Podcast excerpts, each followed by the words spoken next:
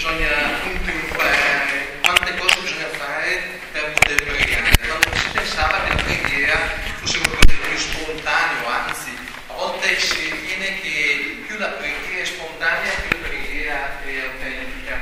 E allora tutte queste indicazioni sembrano appunto scoraggiare. Di fronte a questa tentazione penso che dobbiamo eh, affidarci a quegli autori che nella tradizione ci hanno consegnato anche delle risposte nei confronti di queste tentazioni. La prima indicazione ci viene da Giovanni Climaco, il quale scrive un bellissimo libro, La scala del paradiso, per indicare quali sono i passi appunto che permettono di ascendere verso la comunione con Dio. E Giovanni Climaco dice, la preghiera si impara soltanto nella preghiera e a Dio come maestro. Lui accorda il dono della, preghiera che prega. Quindi se si vuole imparare a pregare, la prima cosa da fare è pregare. Perché il maestro interiore, che è Dio stesso, accorda la preghiera solo a coloro che pregano. E siccome la tentazione può presentarsi a volte anche in maniera molto forte, quindi dire non ce la farò mai, ormai a tanti anni ho alle spalle anche tante, tante attività fatte nella parrocchia, nei gruppi, eccetera, allora vale la pena ricordare anche qualche piccolo detto dei padri del deserto che generalmente aiuta ad affrontare questo genere di tentazioni. Il primo detto eh, dei padri del deserto racconta di un giovane monaco il quale venne incaricato di coltivare un grande campo. E guardando questo campo immenso, il giovane monaco andò dall'anziano a dire no, papà, io non ce la farò mai a coltivare tutto questo campo. Si spaventa di fronte all'immensità del campo, vede tutto il lavoro da fare e si scoraggia. Quello che succede anche a noi, no? Vediamo il percorso, vediamo le cose da fare e allora ci scoraggiamo, non ce la faremo mai, perché poi ritorneranno le cose di sempre e ci dimenticheremo quello che abbiamo acquisito, imparato.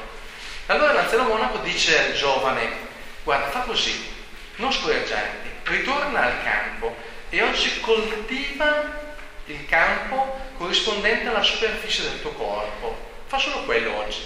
Domani fa altrettanto e dopodomani fa lo stesso e poi ancora di nuovo. E Giovanni Monaco fece così, tornò al campo e giorno dopo giorno coltivò tutto il campo. A volte la tentazione, la paura lo scoraggiamento nascono quando noi guardiamo tutto quello che dobbiamo fare in un solo colpo. Invece noi dobbiamo guardare quello che siamo chiamati a fare oggi. Ecco perché durante la settimana abbiamo consegnato degli esercizi giornalieri semplici che occupano poco tempo. Perché? Perché quello è il passo che il Signore ci chiede. E ogni giorno dovremmo poter ritornare a dire, come dice un altro detto dei padri del deserto, anche quando ci scoraggiamo perché ritorna un po' l'uomo vecchio a dominare, bene, oggi ricomincio. Dice un detto che i monaci amavano passare vicino alla cella di Abba Arsenio, questo grande santo padre del deserto, perché ogni mattina lo volevano ascoltare e pregare così. Lui diceva ogni mattina, Signore, ieri non ho combinato niente di buono, oggi dammi la grazia di ricominciare. Ricominciare è una parola chiave per la vita spirituale, perché noi siamo fatti così, siamo caduchi, si ritorna a parlare nuovo vecchio e lo scoraggiamento rischia di essere molto forte. Invece ricomincio. È necessaria quella che gli antichi chiamano la pazienza dell'orante. L'orante, colui che prega, sa che è necessaria tanta pazienza e che la vita spirituale, la vita di santificazione che ci rende somiglianti al figlio, è una vita che chiede pazienza, non richiede fretta. Dice un padre gesuita del, nostro tempo, è morto recentemente, padre Spirli, dice così un po' ironicamente che Satana e lo Spirito Santo vogliono da noi la stessa cosa. Cosa vogliono da noi? Vogliono che noi diventiamo come Dio, cioè santi. Vi ricordate il serpente di Genesi 3? Diventerete come Dio. Anche Satana vuole che noi diventiamo come Dio, solo che lo vuole subito la fretta. E siccome questo poi non si riesce, non, non, non, succede nulla, allora uno si scoraggia e il demonio conosce bene questa strategia, ci mette fretta. Lo Spirito Santo invece passo dopo passo, come le cose che contano. Chi ama sa che l'amore, la costruzione di un amore richiede tempo, un passo alla volta. Ecco perché allora è importante nella preghiera eh, accogliere l'invito degli esercizi. Ignazio di Loyola è il maestro degli esercizi spirituali, ma ogni vita cristiana, se vuole crescere, deve accogliere la logica dell'esercizio, che è appunto la pazienza dell'orante. Abbiamo detto la volta scorsa, per introdursi nel tema di questo incontro che ci vede passare dal corpo al cuore, abbiamo detto la volta scorsa che l'uomo, essendo una unità che vede il corpo come luogo in cui si manifesta la persona, ha bisogno anche di segni, di indicazioni precise. Allora può essere importante recuperare il senso dell'angolo della bellezza, perché gli occhi, vedendo, si ricordino perché gli occhi vedendo un'icona, vedendo la scrittura, vedendo un'immagine sacra, possono purificare l'immaginazione.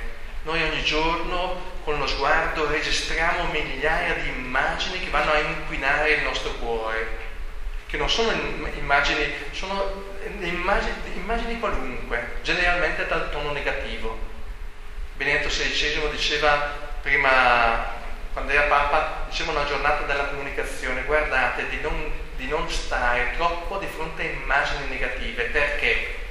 Perché la nostra umanità può accogliere solo un, un certo numero di immagini negative. Quindi un telegiornale al giorno fa bene alla vita spirituale, due rischia di compromettere un po' l'immaginazione perché accogliamo immagini negative, ma la, non riusciamo a smaltirle e allora rimane tra, questa traccia negativa. Purificare l'immagine, guardare immagini che permettono ai nostri occhi di accogliere qualcosa che santifica, che purifica. Ecco l'angolo della bellezza. E inoltre l'immagine eh, la memoria. Quando io vedo una persona, ah, mi ricordo. Quando vedo un segno, ah, mi ricordo desta la memoria. Secondo esercizio, il giorno 1440 minuti, l'abbiamo detto la volta scorsa, 14-15 minuti dedicati alla preghiera. Non preoccupatevi di donarne molto di più, perché alla fine anche noi dobbiamo fare i conti con il realismo. 15 minuti dove io mi metto alla presenza del Signore. È molto importante quell'esercizio dei 30 secondi ogni tanto che ridesta la presenza del Signore perché il nostro corpo, che è la manifestazione della nostra persona, ha bisogno di stare, di prendere coscienza nel tempo e nello spazio. E infine, come ho appena accennato, è importante che anche il corpo negli esercizi non venga dimenticato alla porta. Questa sera il nostro percorso ci, vedrà alle prese innanzitutto con il corpo per poter poi giungere attraverso un breve itinerario al cuore. La preghiera è una, un movimento, una relazione che coinvolge il corpo, come vedremo poi l'anima e lo spirito, dal corpo al cuore. Io non vorrei mai essere amato solo con il corpo, io non vorrei neppure essere amato solo con, la, con l'anima, cioè con la psiche, perché la mia presenza genera un po' di... Io voglio essere amato perché le cose importanti col cuore, lo diciamo anche noi, no? Cioè vogliamo essere amati con la, il principio di unità della persona, vedremo dopo. Cominciamo comunque dal corpo. È importante quando si prega non lasciare il corpo alla porta. Siete entrati, ci siamo seduti su queste sedie, rimarremo anche poi eh, durante la preghiera seduti su queste sedie, ma tutto attorno a noi comincia a parlare al corpo, la nostra posizione, il nostro respiro, la quiete, i nostri sguardi, le immagini. È molto importante il corpo, perché? Perché si inizia a pregare sempre con il corpo. E faccio alcuni esempi. Il primo lo prendo dall'infanzia di ciascuno di noi. Tutti noi abbiamo imparato a pregare perché qualcuno ci ha insegnato a tenere le mani giunte, ci ha insegnato dei piccoli movimenti col corpo. Se io vado indietro con la memoria, cosa mi ricordo? Quali sono le prime preghiere che ricordo? Non mi ricordo nei testi, nelle parole, però mi ricordo mio papà che ci faceva sedere sul letto, ci metteva lì tranquilli, dopo una giornata di agitazione, ci faceva giungere le mani e con le mani giunte ci insegnava a pregare. Perché? perché il corpo è la prima cosa che prega. Don Marco faceva sempre un altro esempio che mi ha sempre colpito e quindi lo ripeto prendendo un po' dalla sua, dalla sua esperienza, raccontava spesso di una giovane ragazza, insomma, che gli disse di aver mantenuto la fede perché? Perché da piccola, andando a messa con la sua famiglia, con il papà, la mamma e i suoi fratelli, siccome non c'era posto per tutti nel banco, il papà è rimasto fuori dal banco. E al momento della consacrazione, il, la ragazzina ha visto il papà che si è inginocchiato non sul banco, non sull'inginocchiatoio, ma per terra. E vedendo questo gesto del papà che si è inginocchiato per terra, lei ha capito che lì c'era qualcuno. Il gesto del corpo le ha fatto capire cos'è la preghiera. E il grande Sant'Ignazio di Loyola, così concludo eh, le ragioni per cui il corpo deve essere coinvolto, il grande Sant'Ignazio di Loyola, che ha inventato gli esercizi spirituali, diceva sempre, quando andate a pregare, prima di arrivare nel posto dove volete pregare, fermatevi un po' a distanza. Fermatevi anche per un po' di tempo, dite un Padre nostro, e poi quando vi avvicinate al luogo dove pregate, fate una genuflessione, un inchino, fate un gesto di riverenza e poi umilmente cominciate a pregare. Fate pregare prima il corpo, perché il corpo non può essere dimenticato fuori dalla porta. E la scrittura ci conferma l'importanza del corpo attraverso tantissime testimonianze. Se ricordate il pubblicano al Tempio, sta in piedi in fondo, abbattuto, picchiandosi il petto, il suo corpo prega prima del cuore. E Stefano, negli Atti degli Apostoli, mentre viene lapidato, si inginocchia e innalza al padre un grido dicendo non imputare a loro quello che stanno facendo. Le ginocchia dicono prima della parola quello che il cuore eh, custodisce. E Mosè tiene le mani alzate in quella famosa battaglia contro Amalek perché? Perché Israele vinca il nemico. E Gesù stesso più volte viene descritto mentre prega con dei gesti del corpo, alza gli occhi al cielo, si prostra, i gesti del corpo, non dimenticare il corpo alla porta. Perché il corpo non deve essere lasciato alla porta? Perché il corpo è l'unico luogo in cui la mia persona diventa visibile. Io non posso essere visibile se non dove? Attraverso il mio corpo. Pers- il corpo è la traccia della persona, è il segno della persona. Quando vedo il corpo, vedo la persona. Ecco perché se uno ti dicesse ti amo senza dirlo attraverso il corpo, non gli devi credere. Perché le cose più importanti, l'amore, il perdono, il bene, la preghiera passano attraverso l'unico luogo in cui si manifesta la persona, il corpo. Però il corpo è solo l'inizio, perché bisogna passare dal corpo al cuore. Anche il fariseo al tempio prega stando ritto davanti alla, all'altare. Anche lui sta ritto in piedi, ma di lui prega solo il corpo, non il cuore. Ecco perché la preghiera cristiana è un movimento che va dal corpo al cuore, che coinvolge la totalità della persona. E allora qui può essere importante ricordare alcune piccole cose circa l'antropologia cristiana, cioè qual è la visione dell'uomo nell'orizzonte della fede. Solo attraverso questa visione ci rendiamo conto perché tutto l'uomo prega. Il, eh, il punto decisivo per capire la visione dell'uomo nell'orizzonte della fede è nella tradizione antica un piccolo versetto di Paolo, sul quale avevamo già anche in altre circostanze ripreso il, il tema, che è questo versetto della prima lettera ai Tessalonicesi, in cui si dice il Dio della pace vi santifichi incessantemente, interamente e tutta la vostra persona, spirito, anima e corpo, si conservi irreprensibile per la venuta del Signore, Signore nostro Gesù Cristo. Corpo, anima e spirito. Questa è la visione della persona nell'orizzonte della fede. Io sono questo. Non sono solo corpo, ma attenzione, non sono neppure solo anima. Sono corpo, anima e spirito. Nella nostra tradizione si è imposta la visione, si dice dicotomica, corpo e anima ma attenzione, la visione dicotomica rischia di farci perdere una dimensione fondamentale, il cuore, lo spirito. Perché l'uomo è corpo, anima e spirito? Innanzitutto perché nell'uomo c'è qualcosa che non viene dalla terra. Ricordate il racconto di Genesi 2, in cui si dice Dio creò l'uomo plasmando un po' di fango dall'Adamà, dalla terra, creando l'Adam. Poi cosa fa Dio? Soffia nelle sue narici lo spirito di vita, l'alito di vita. Nella mentalità semitica il soffiare, come il baciare, è una comunicazione della propria vita. Dio cosa fa? Soffia nella natura umana che viene dalla terra, soffia lo spirito. E abbiamo visto la volta scorsa che Paolo dirà nel, nel cuore dell'uomo dimora lo spirito.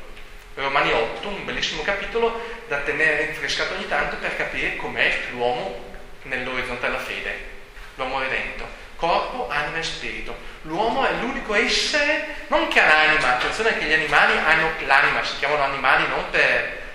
Anche i vegetali hanno l'anima vegetativa, dicevano gli antichi, ma solo l'uomo ha lo spirito, solo l'uomo custodisce la vita divina in sé Ecco perché solo l'uomo può giungere alla santificazione e attraverso l'uomo anche la creazione si santifica. Dirà Romani al capitolo 8 che tutta la creazione geme nei dogli del parto in attesa della risurrezione dei figli di Dio, della nostra santificazione.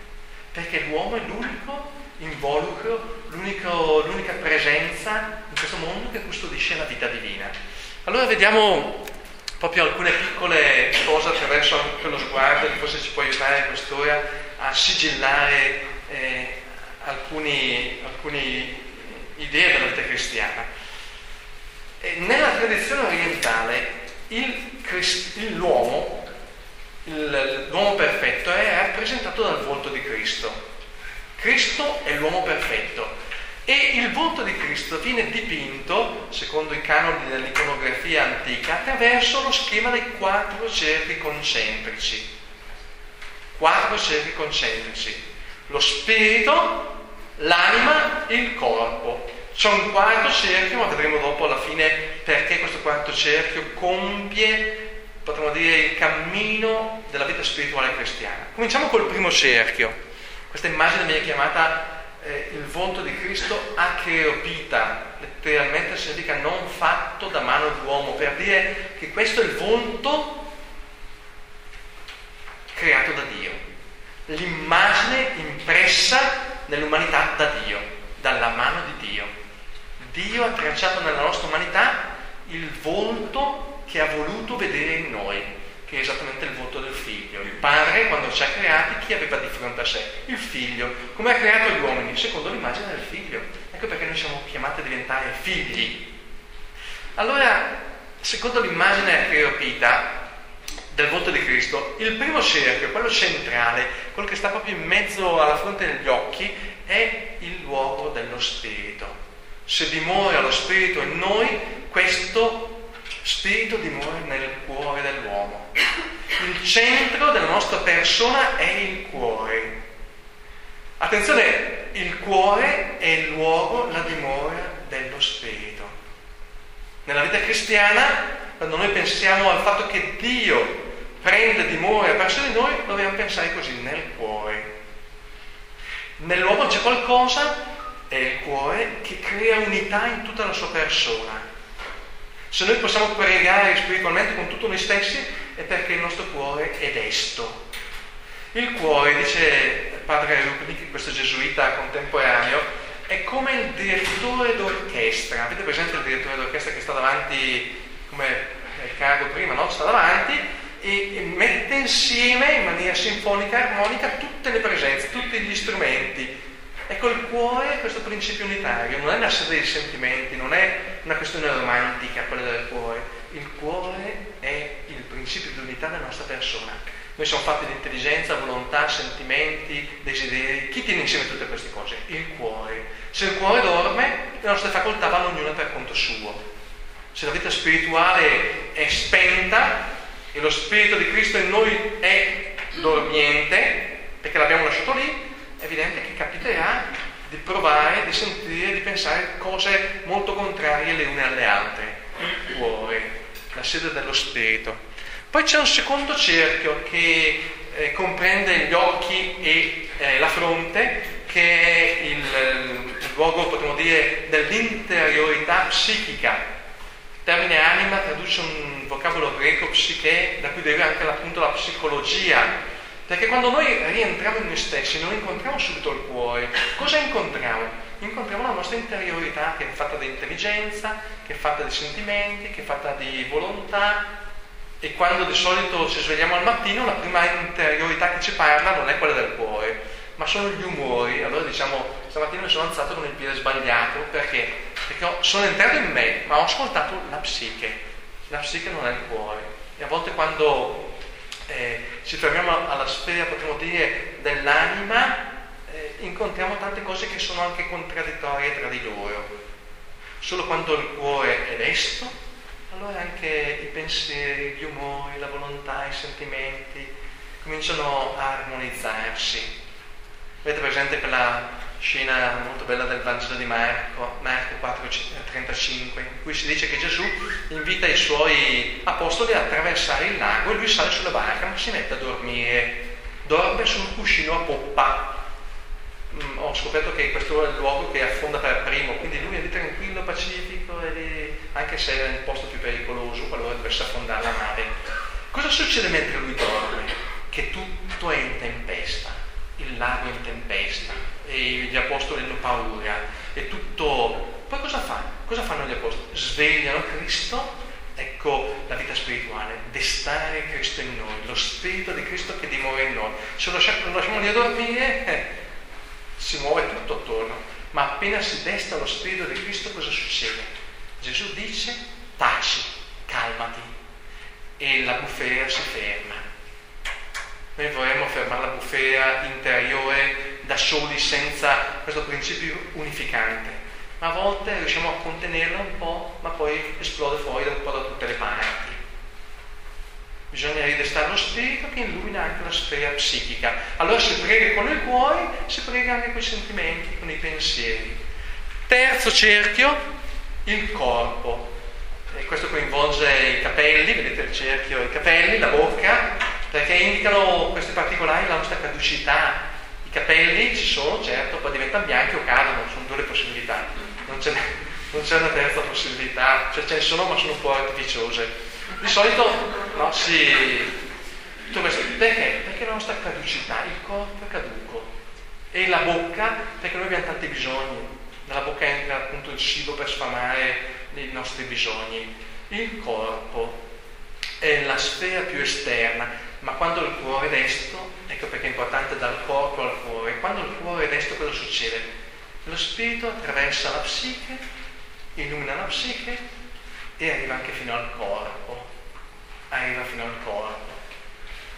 Quando lo spirito è desto, attenzione, non è che lo spirito è un terapeuta che guarisce tutto, non è un medico dei corpi lo spirito, però illumina la psiche e il corpo mi ha sempre fatto specie sentire che Giovanni di Dio, San Giovanni di Dio, è morto con, con, delle, con dei turbamenti psichici ed è santo.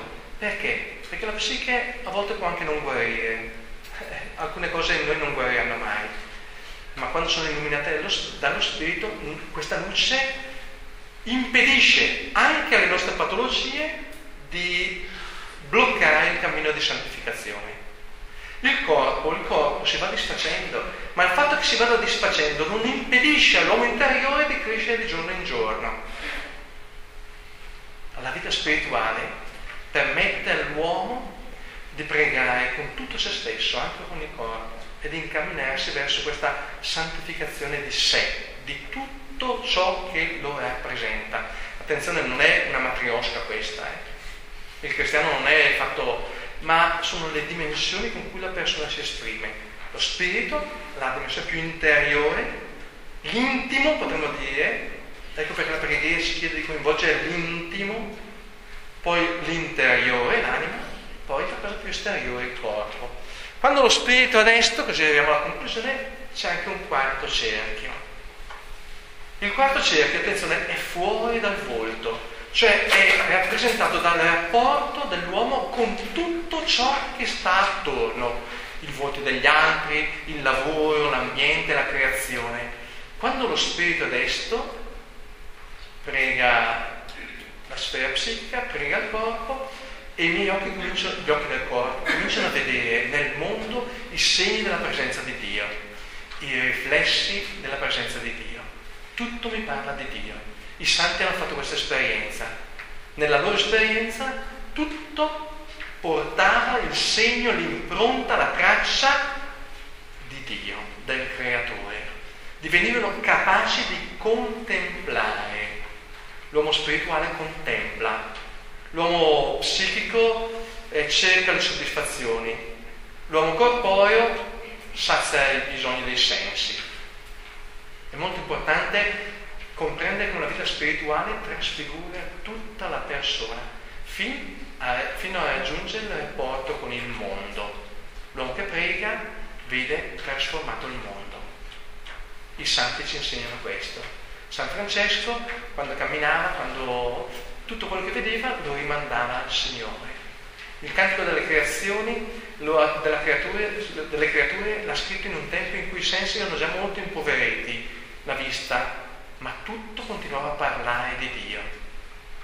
E allora è importante eh, entrare in questa prospettiva che quando l'uomo prega tutto si trasfigura. Concludo con una frase di Chesterton. Chesterton diceva che il mondo non morirà per mancanza di meraviglie, il mondo è pieno di meraviglie, dei riflessi di Dio. Il mondo morirà per mancanza di meraviglia e la meraviglia è qualcosa di interiore che solo l'uomo spirituale comprende perché si resta dall'interno e poi tutto comincia a parlare di Dio. I contemplativi non sono degli esseri, degli alieni che sono venuti ad abitare qui sulla terra, i contemplativi sono i cristiani, i quali vivendo spiritualmente vedono la storia come una storia condotta dal Signore, vedono le cose come le cose create dal Creatore. Adesso lascio la parola a Cristina che ci darà alcune indicazioni su alcuni modi che la tradizione della Chiesa eh, conosce e ci consegna per pregare, che ci aiuteranno poi nella, nella celebrazione.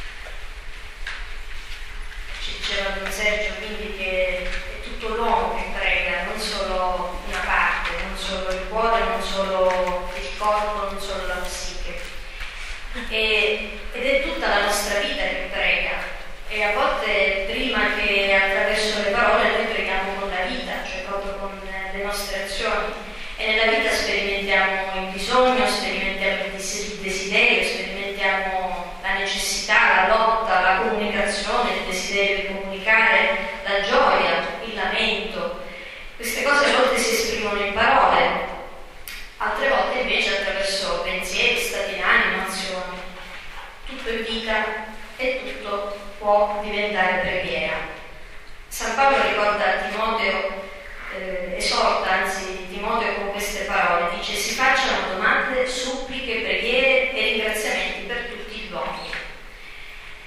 Quindi noi adesso parliamo di forme della preghiera per dire quei linguaggi che già appartengono alla nostra vita e quindi diventano, entrano nella nostra preghiera. San Paolo dice, usa questo verbo, dice fare, si facciano preghiere, perché la preghiera non è solo pensiero, dicevamo già l'altra volta, non è astrazione, non è andare in una, in una dimensione diversa, ma è un'azione, qualcosa che, che ci tocca profondamente. È un'azione da fare ed è un'azione che in qualche modo ci fa, ci plasma, ci dà forma, ci dà una forma particolare. La prima forma di preghiera che eh, così esploriamo è quella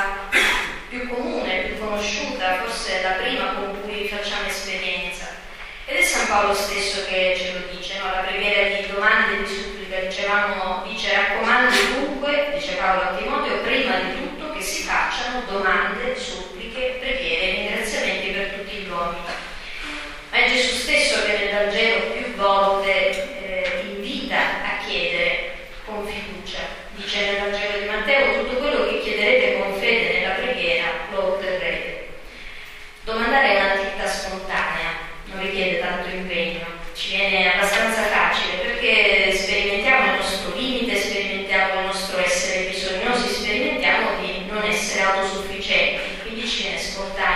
domandare, chiedere, ma noi chiediamo anche perché siamo desiderio, perché dentro di noi c'è la tensione, c'è questo voler andare verso qualcosa che è fuori di noi, qualcosa che è più grande di noi, che è più ampio. A volte la preghiera di domanda viene vista o viene presentata come una preghiera semplice, una preghiera per chi è alle prime armi, insomma, non per persone mature nella fede o nella vita spirituale. E per certi versi lo è, cioè è vero che è una preghiera eh, da principianti, e lo è soprattutto preghiera di poca importanza se è vissuta però nella logica dell'uomo vecchio, che fa del suo desiderio, del suo bisogno un idolo. L'uomo nuovo invece vive la domanda come, quasi come una porta, una porta che apre alla relazione con Dio, perché presentando al Padre, quindi a colui che riconosco come Padre, i miei desideri i miei bisogni, non è che gli fornisco delle notizie o delle informazioni sulla, sulla mia vita perché lui non le conosce, ma comunico e consegno a lui i miei desideri, entro in relazione accetto anche di non essere più io a gestire, a possedere questi bisogni e questi desideri. Io chiedo al Padre, chiedo a Dio perché ho bisogno, supplico e mi rivolgo a colui, eh, intanto che mi ascolta, e colui anche dal quale ho fiducia di essere esaudito. Chiedo e quando chiedo il mio desiderio si purifica, si raffina in un certo senso e si libera da tutto quello che non è bene, perché anche il desiderio ha bisogno di essere esercitato, di essere educato. E allora pregare con una preghiera di domanda e di supplica mi insegna a ben desiderare, cioè a desiderare il bene e a desiderare cose buone.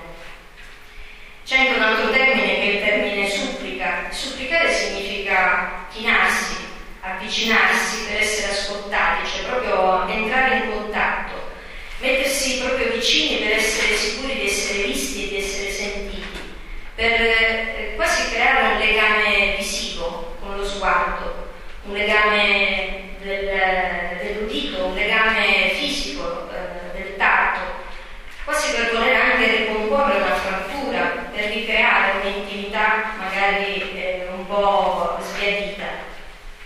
Quindi domandare, chiedere, supplicare non è una preghiera di poca importanza, eh, ma è una preghiera che diventa un laboratorio di discernimento e che fa eh, trasfigurare i miei desideri, i miei bisogni. Si parlava anche di pazienza, prima Don Sergio accennava a questo, a questo aspetto, perché quando chiedo qualcosa c'è un, un tempo, un tempo di attesa, uno spazio che si crea tra il momento in cui chiedo è il momento in cui la mia preghiera viene esaudita. E quando c'è questo spazio, questo tempo in cui ho chiesto questo esercizio della pazienza, è come se eh, si esercitasse anche un'ascesi del desiderio, del bisogno.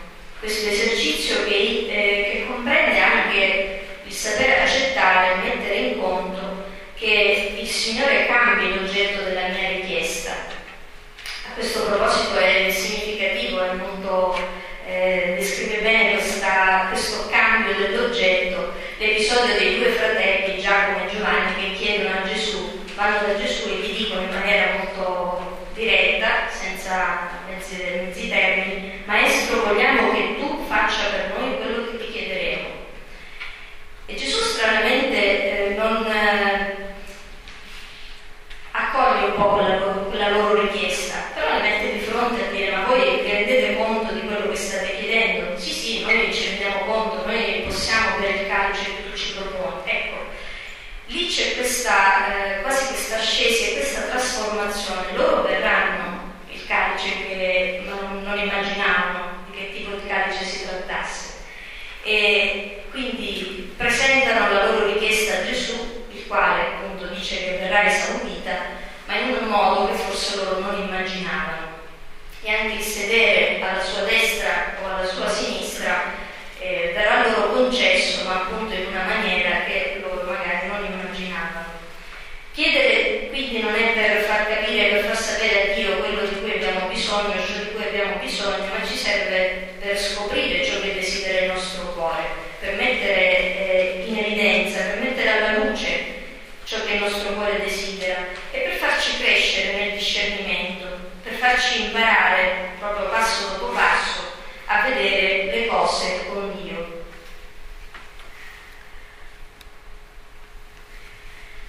Una seconda modalità di preghiera, anche questa forse ci viene anche abbastanza spontanea, è la preghiera di lode e di ringraziamento. Ed è quella preghiera nella quale noi esprimiamo la nostra gratitudine a Dio per i suoi doni.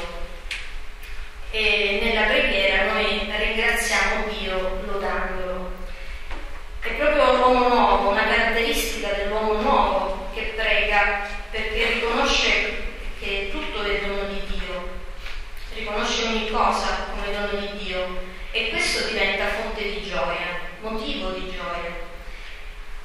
E la cosa che a volte uno dei dubbi diciamo che può venire è cosa se ne fa Dio della nostra lode. E questa anche la liturgia ci aiuta a capirlo. C'è uno dei prefazi che a volte viene pregato che dice tu non hai bisogno della nostra lode, ma per un dono del tuo amore ci chiami a renderti grazie. I nostri inni di benedizione non accrescono la tua grandezza, ma ci ottengono la grazia che ci salva. Anche qui la preghiera di lode diventa un canale, una porta che ci fa entrare in relazione con Dio. E la nostra preghiera diventa proprio gratuita, pura gratuità nella quale noi educhiamo il nostro sguardo, Dio educa il nostro sguardo. La preghiera di lode ci insegna a scoprire Dio in ogni cosa, ci fa diventare contemplativi in questo senso, cioè proprio riconoscere la presenza di Dio, cogliere i, segni della sua presenza e del suo passaggio provvidente. Pregare lodando significa proprio realizzare la nostra vocazione originaria, quella che Dio consegna all'uomo al momento della creazione. Dio dice, eh, affida il creato all'uomo eh, assegnandogli il compito di dare il nome alle cose, alle varie creature. E allora nella nostra preghiera di lode noi coinvolgiamo tutta la creazione. È bello leggere in molti salmi eh, questa, eh, quella che spesso viene chiamata lode cosmica, cioè l'uomo prega eh, chiamando alla preghiera, invitando alla preghiera eh, tutta la creazione. Ci sono diversi salmi che appunto hanno questo, questa caratteristica.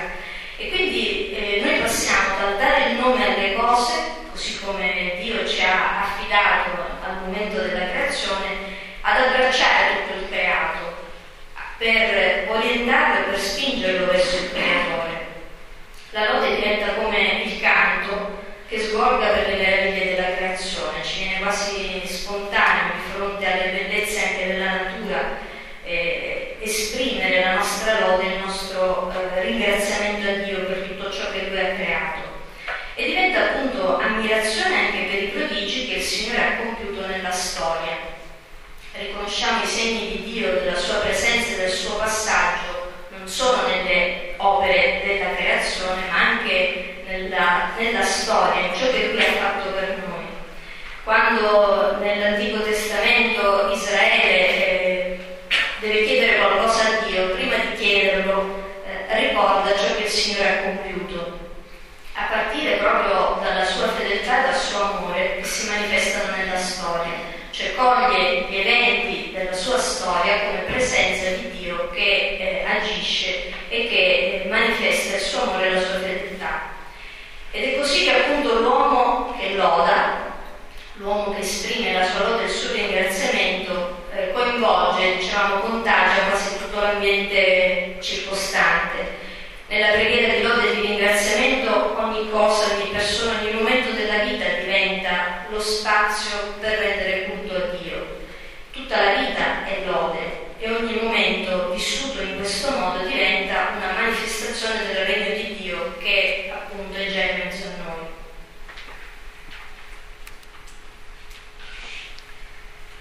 Infine la preghiera di intercessione, che risponde un po' alla domanda perché preghiamo per creare questa relazione con Dio. San Paolo però ci dice che bisogna anche pregare per tutti gli uomini. per tutti gli uomini che si riconoscono come fratelli e come dono. La preghiera non è un'attività che ci mette in contatto o in relazione solo con Dio, ma ci spinge anche a creare una rete di relazioni che supera semplici e quotidiani rapporti umani. Nella Bibbia troviamo molto spesso delle esortazioni a offrire preghiere in favore dei fratelli di fede, questo è abbastanza comune, abbastanza facile, diciamo. Ma si trova nella Bibbia anche l'invito a pregare per i violenti, a pregare per i peccatori, a pregare per coloro che non ci sono così vicini e così affini. E questo è il senso della preghiera intercessione cosiddetta. Intercedere significa proprio mettersi in mezzo, mettersi a metà, a metà strada tra due persone, tra due parti, in modo da poter favorire questo incontro, da poter favorire il contatto, da poter favorire il dialogo. E noi nella preghiera di intercessione ci mettiamo in mezzo tra il padre e i fratelli, prendendo sul serio il nostro rapporto con il padre, quindi il nostro riconoscerci figli, ma anche il nostro essere fratelli. Ce ne facciamo carico di questa eh, condizione. Nell'Antico Testamento ci sono molte figure che si sono presentate, si sono fatti intercessori per gli altri. Pensiamo ad Abramo che intercede, quasi contratta con Dio per la salvezza di Sodoma e Gomorra, a Mosè che molte volte intercede con Dio per salvare il popolo che è stato infedele. E tutti questi intercessori segno e anticipazione di colui che sarà poi il grande e definitivo intercessore, cioè Cristo, l'unico e perfetto mediatore. Allora anche la nostra mediazione, la nostra intercessione è fatta inserendoci nella preghiera nell'intercessione e nella mediazione di Cristo. Quando io prego, la mia preghiera mi unisce a Cristo e mi rende sempre più somigliante e sempre più unita a Lui. E allora così posso essere mediazione per i fratelli. E più cresce la relazione con Dio, più si va in profondità nella preghiera e più si percepisce la dimensione ecclesiale della preghiera e della vita spirituale. Nella preghiera io non sono mai solo. E quindi se ho capito questo elemento, cioè che non prego mai sola, eh, anche quando prego da sola, non posso pregare più solo per me, ma c'è sempre questa comunitaria ed ecclesiale. E allora chiedo e desidero anche per i fratelli ciò che desidero per me, ciò che sperimento per me come bene, come qualcosa di buono, ciò il bene da desiderare, e cioè la conversione, lo Spirito Santo, l'amore per il prossimo, il perdono dei peccati, tutti quei doni grandi che chiedo a Dio per la mia vita, per la mia vita spirituale, li chiedo anche per i fratelli. Pregare per i fratelli mi fa sperimentare la vita della Trinità, dove l'uno è per l'altro e l'uno non è mai senza l'altro. La preghiera però ha bisogno di concretezza ed è interessante, appunto, soprattutto nella preghiera di intercessione, eh, pensare a qualcosa di concreto, pensare a un'intercessione concreta. E, è vero che siamo chiamati a pregare per tutti gli uomini e per tutta l'umanità, ma vive in generale si rimane sempre eh, così un po' sul vago, non si, mai, non si va in profondità. Allora è importante anche pregare per persone precise, non in generale. Quindi sicuramente posso pregare per quelli che mi vivono accanto, i miei familiari, i miei amici, i colleghi, le persone che incontro ogni giorno. Posso pregare per quelli che me lo chiedono, a volte in maniera inaspettata, a volte mi è capitato di persone che magari non si eh, presentano come persone molto credenti, però chiedono di pregare per loro. E questa cosa molto spesso mi, stupisce. Pregare per quelli che non me lo chiedono, semplicemente perché li incontro eh, sul treno, in macchina, al supermercato, in giro. Persone per le quali non vorrei pregare, perché ci sono anche persone per le quali magari non mi viene spontaneo pregare. E allora la preghiera di intercessione richiede un esercizio, no? pregare per chi non lo merita, secondo il mio giudizio, per chi mi ha fatto del male. Perché pregare per queste persone, soprattutto dicevo per quelle per le quali non vorrei pregare, libera anzitutto il mio cuore da sentimenti negativi, dai sentimenti di ira, dall'amarezza e apre lentamente il mio cuore al perdono. Alcuni suggerimenti che vengono dalle vite dei santi o da alcune esperienze spirituali, per esempio quella di fare anche una lista di nomi di persone per le quali pregare. È una cosa infantile. Beh, c'era un personaggio che certo, di, per esempio il cardinale Newman, che è grande intellettuale, grande teologo, eh, si racconta che lui fino alla sua morte conservava sempre nel breviario, teneva sempre nel breviario um, un foglio, proprio un foglio di carta, con i nomi delle persone per le quali pregava. Quindi eh, non è proprio una pratica così ingenua o infantile. Oppure inserire queste intenzioni nella preghiera del rosario, pregare proprio in maniera specifica per alcune persone, oppure quando andiamo a messa o nelle, nella delle ore, alle invocazioni o all'intercessione, alle lodi ai vespi. E poi per esempio, perché no, pensare degli amici in preghiera, e pensare a un santo che mi fa compagnia, quindi al quale chiedere l'intercessione anche per, per la mia vita spirituale, oppure un amico con il quale accordarsi per chiedere qualcosa al Signore, per essere intercessori l'uno per l'altro, eh, sapendo che stiamo anche rispondendo e seguendo quell'indicazione che il Maestro ci ha dato quando dice che se due si accordano per chiedere qualcosa al Signore, Lui ce lo concede. Quindi abbiamo da noi l'insegnamento per poter eh, rendere più efficace la nostra preghiera.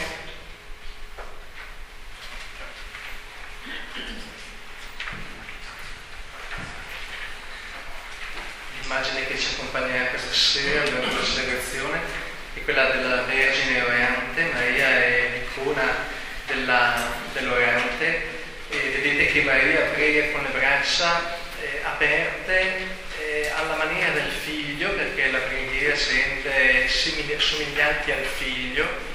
E, e quindi ha questo, questa posizione mh, che la, la, rende appunto somigliante all'immagine del figlio che occupa il luogo centrale della sua persona, il cuore, lo spirito di Cristo dimora nel cuore dell'uomo. Lei che ha questi abiti che richiamano proprio il fatto che ogni uomo, l'abito azzurro, l'umanità, si riveste della divinità, la divinizzazione dell'uomo è uno dei, dei frutti della preghiera. E poi l'ultimo particolare che potete notare che il corpo di Maria, che sembra danzante, è, è posizionato in maniera tale da formare un calice, il calice è appunto l'offerta Dobbiamo dire che la posizione del calice richiama la preghiera di intercessione che è offerta per qualcun altro. Durante la, la, celebrazione poi sarete invitati a fare un piccolo gesto accendendo una candela e vi invito gesto, ad accompagnare questo gesto con l'intercessione per una persona che sapete che ha bisogno, al quale volete appunto donare offrire la vostra preghiera. Adesso ci ridisponiamo in silenzio con eh, le indicazioni che Antonella ci darà.